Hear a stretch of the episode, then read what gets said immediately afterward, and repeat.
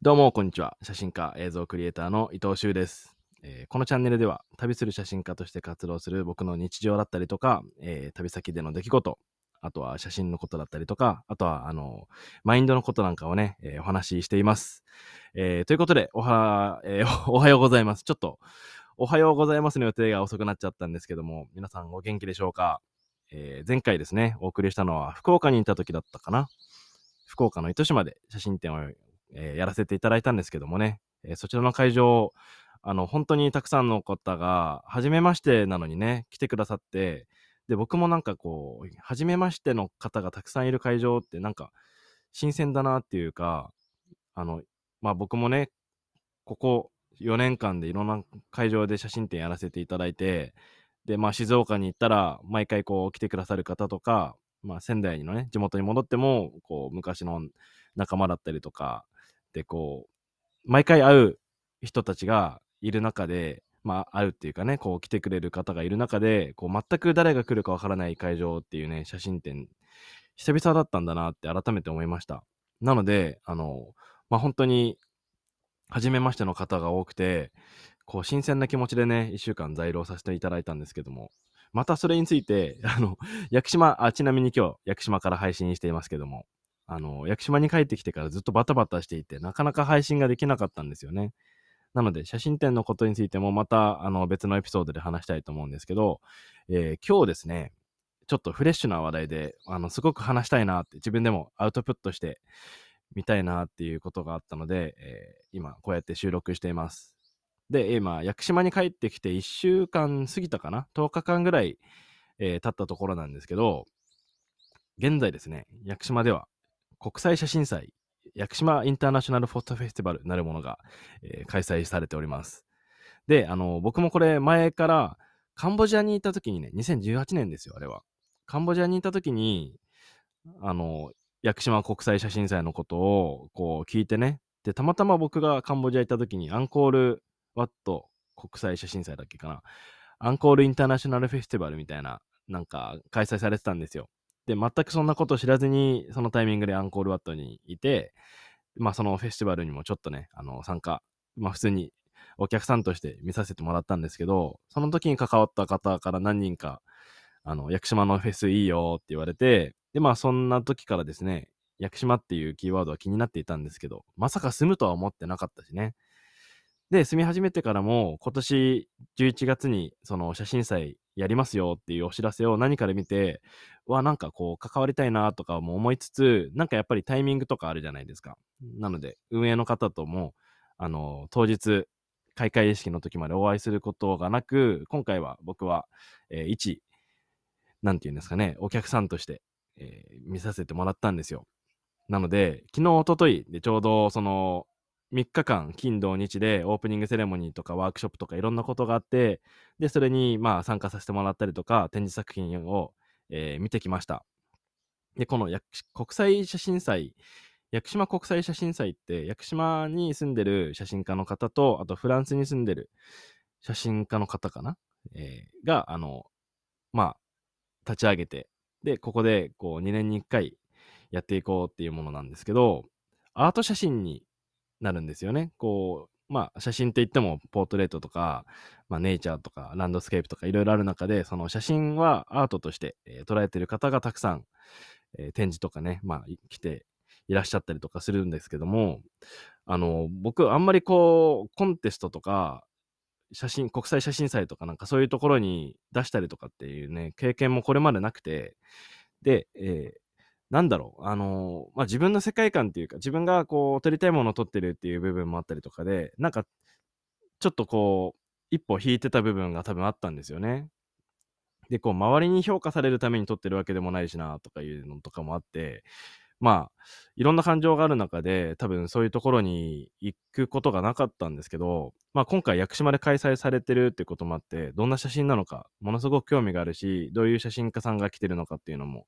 あの、興味があって行ってみました。で、あの、たまたまですね、行ったタイミングで、これからそのオープニングセレモニーのなんかご飯会みたいなのが開催されてるところにたまたま居合わせたんですよ。で、まあそこでいろんな方にお会いして、で、そのお会いした中の一人が、今回、その写真を実際に持ってって、ポートフォリオレビューっていうのをやってる、やってたんですよね。もう週末で終わっちゃったんですけど。で、それをやってるスティーブンさんっていう、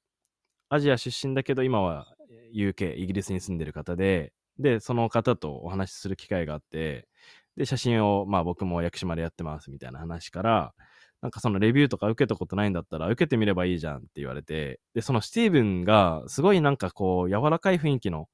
方だったんですよ。で、やっぱり写真やってる方、まあどの業界でも何でもそうですけど、いろんな人いるわけじゃないですか。だからこう、会って、まあそのなんか人間的に合わないなとかいう人ももちろんいるし、なんかまあ自分は自分でやりたいようにやってるわけで、あの、まあね、そういう周りに合わせるっていうのもちょっと違うかなっていうのはあったんですけど、なんかそのスティーブンさんの人柄にすごい、あの、惹かれてというかね、その話してて、そのコンセプトをこう、掘り下げていくと、結局何を表現したいんだろうね、みたいな、その話になった時に、あ、なんかこの人のレビュー受けてみたいなって、えー、思いまして、で、実際に受けてきました。人生初めてのね、その自分の写真をこう、見てもらって、なんて言うんですかね、その1対1で、まあ1対1じゃないか。そのレビューは2人いたんですけど、1人はマレーシアから来てる方で、でもう1人はシンガポールだか、スティーブンがシンガポールかマレーシアかちょっと出身どちらか忘れちゃったんですけど、確かマレーシアかな。そう。それで、あのー、実際にね、こう対面して面談的な感じで20分間あなたの写真を見て、こう、あアドバイスっていうのかな。まあ、レビューっていうもの自体が僕は初めて受けたので、どんなものなのかもわからず、わからずに、でもその、スティーブン、すごく素敵な人だったから、受けてみるって言って、オンラインで申し込んで行ってきたんですよ。で、あの、まあ、自分の屋久島の写真展に出してた時のその作品をそのまま持ってって、まあ、コンセプトもそのままで、今僕がこう撮影してるものってこんな感じですよっていうことをまあ話して、まあ、あとは写真に対しての、なんかね、意外だったのが、その写真一個一個に対して、これはこういう風に撮った方がいいよねっていうのを想像してたんですけど、全くそういうのじゃなかったんですよ。その、写真のクオリティとかじゃなくて、もう本当にコンセプト。もうなんか自分の声をいかに聞けて、で、それを作品に落とし込めてるかっていうことをもうひたすら話してもらって、で、あのまあ、写真に対してね、すごい褒めてもらうこともありながらも、あのもうちょっとこう、こういう風にしたらいいんじゃないってアドバイスとか、そのプリントの大きさのこととか、あと実際にこういうコンテストがあるからとかいう話とか、まあ結果的にですね、ものすごく自分の中でたくさんの気づきを得られた20分間でした。で、えー、まあ、あの、それを得てなんですけど、なんか、写真祭って初めてじゃないか。まあ、アンコールワットの写真祭がたまたま、こう、予期せず、予期せぬ形で参加したんですけど、それを含めなければ、初めてこうね、自分で参加しようと思って参加した写真祭で、こうな、全く何が起こるのかもわからないまま、その会場にいていろんな方と話して、まあ作品見たりとかしてる中で、なんかね、ものすごく雰囲気が良かったんですよ。あの、ものすごく有名な写真家の方とか、あとグラフィックデザイナーとかがフランスから来て、で、その、それを受け入れている屋久島側の千々岩さんっていう写真家の方なんですけど、その方も本当に写真家として、キャリアもその作品のレベルもものすごく高くてですね、なんかこう、憧れるような方なんですけど、そういう人たちが一箇所の場所に集まって、で、まあ、いろんな参加者がいるわけで、写真家になりたい人もいれば、写真家として活動してる人もいたりとか、まあ、あとは趣味の人もいたりとかしてね、そういういろんな人がいる中で、全くこう、上下関係を感じずに、フラットにかんあの話せる空間だったんですよね。なんか、やっぱり日本って敬語もあるし、年齢でも上下関係がこうはっきりしたりとか、あの、どっちが上、どっちが下みたいなのがこうはっきりつけたがるような空間って俺苦手なんですよね。でも、この写真祭に関しては、もう年齢、男女とか国籍全く関係なく、すごくみんながフラットで、でも、あの、一つ一緒なのは、みんなが写真をアートだと捉えて、自分の表現に対して一生懸命されてるんだなってもうそこが確立されてる人もいれば、これから掘り下げていく人もいて、で、こう、そういう人たちがね、会話してる姿がすごくあったかかったんですよね。だからなんかまあ僕もそこに入れて、結局もうみんなが帰る一番最後まで行っちゃったんだけど、本当どの人と話してても笑顔だったし、みんながこう、パッション、パッショナイト、パッショナイトっていうか、すごくパッションあふれる感じのエネルギーを感じて、で、写真をね、こう、自分の写真をああやって見せ合ったりとかっていう場所もあんまりなかった。まあ自分の個展だと自分が主催してたりとか、まあ、あの、主催が別の人で、そこに自分がゲストとして立ったりとかで、またちょっと違うじゃないですか。自分の写真を見に来てもらって、誰かの写真を見るっていう場所にはあんまりこうならなかったりとかするんですけど、なんかああいう場でみんなが参加者同士とか、その運営側の人と写真を見せ合ったりとか、で、それに対してコメントを言い合ったりとかっていう場所がね、まあとにかくとにかく新鮮でした。で、えー、まあその写真祭、12月の2日までかな。その展示自体は、えー、行われてまして、もしその機会に、その期間に屋久島に来られる方とか、屋久島に住んでてまだ見てないよっていう人は、ぜひね、見てもらいたいと思うんですけど、なんか、あのー、写真ってやっぱり楽しいんだなってすごく思えたんだよね。まあ、写真を常に楽しいと思ってるし、仕事のクライアントワークだとしても、自分の作品撮りに山にこもってる時だったりとかしても、常に楽しいことは楽しいんだけど、でも改めて自分をこう追求していく世界、人に理解してもらうかどうかっていう以前に、自分が表現したい世界を、こう、ひたすらそれを追い求める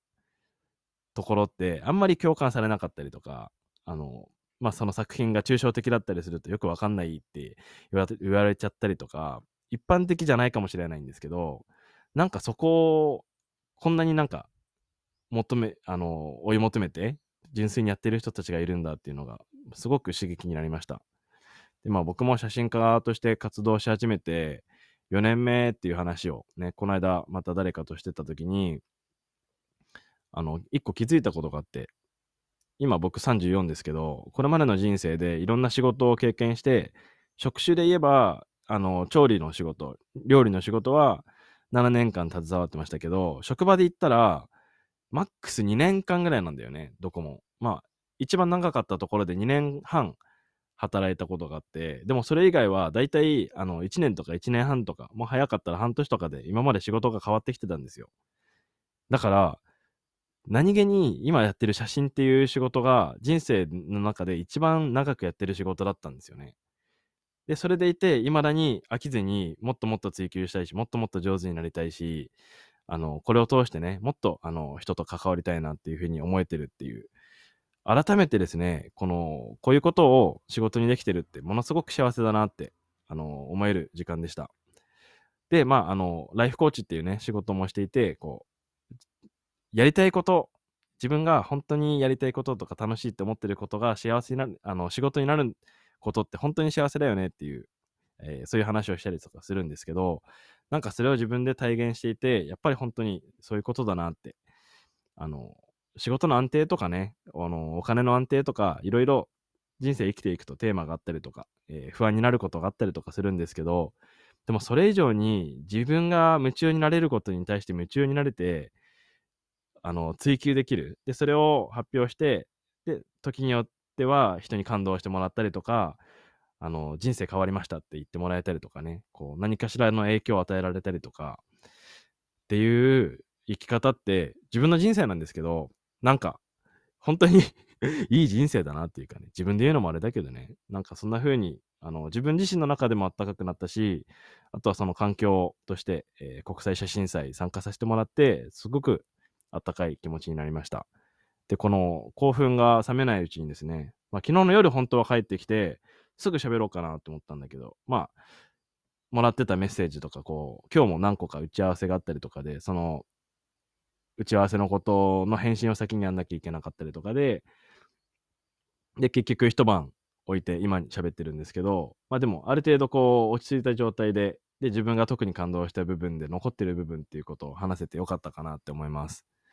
はい。まあ今日はそんなね、自分の体験談のシェアでしたけど、えー、なんかまた聞いていてですね、写真のことでも日常のことでも質問とかあったら、えー、レターでいただければまたその回答だったりとかね、できますので、えー、はい、お待ちしてます。で、えー、最後にですね、今月11月ですね。なんかね、ほんと11月バタバタしちゃってね、えー、11月終わって12月の9日からちょっとこれ日程変わっちゃいましたけども、あの、インスタでずっと告知していた写真展、今年2022年最後の写真展ですね、が、えー、宮城県仙台市の、えー、秋保という場所で開催されます。で、こちらの写真展、2年前の11月かな。だからちょうど2年前だね。で、初めてこう、仙台で写真展という形でやらせてもらった、あちなみに仙台地元なんですけど、地元でやらせてもらった写真展で、で、えー、またね、ガラス工房翔さんっていうところで、ガラス工房の、えー、作家さんが作ったフレームと僕の作品をコラボさせるっていうね、他の場所では見れないコラボになってます。で、期間が10日間ぐらいやるんですけど、12月9日から始まって、僕が在労してるのが13日の水曜日までになります。なので、金、土、日、月、火、あ、ごめんなさい、火曜日、火曜日までだった。金、土、日、月、火の13日の火曜日まで、えー、毎日在労してますので、ぜひね、地元の方とか、まあ、あのまだお会いしたことない方で、東北在住の方とかね、まあ、関東からでもちょっとこの機会に宮城に遊びに行ってみようかなとか、まあ、どこからでもいいんですけど、来ていただける方はぜひ、えー、お会いしましょう。で、えー、またテーマは4月に写真展を東京でやらせていただいた時の水の循環をテーマにした屋久島の鼓動というタイトルでね、えー、今度はガラス工房さんとのコラボレーションでお送りしたいと思いますので、えー、楽しみにしててください。まあ、このラジオ、不定期ではありますけども、いつ届くかわからないクリスマスプレゼント。調子いいね、自分は本当に。えー、まあそんな感じでいつ届くかわからないけど、不定期で、えー、更新してますので、もし気に入っていただいて、また聞きたいなっていう方は、スタンド FM のアプリをダウンロードしていただいて、フォローしていただけると、また更新した時に、えー、お知らせが行くようになりますので、ぜひよろしくお願いします。ということで、また次のエピソードで会いましょう。今日も最後にまで聞いてくれてありがとうございます。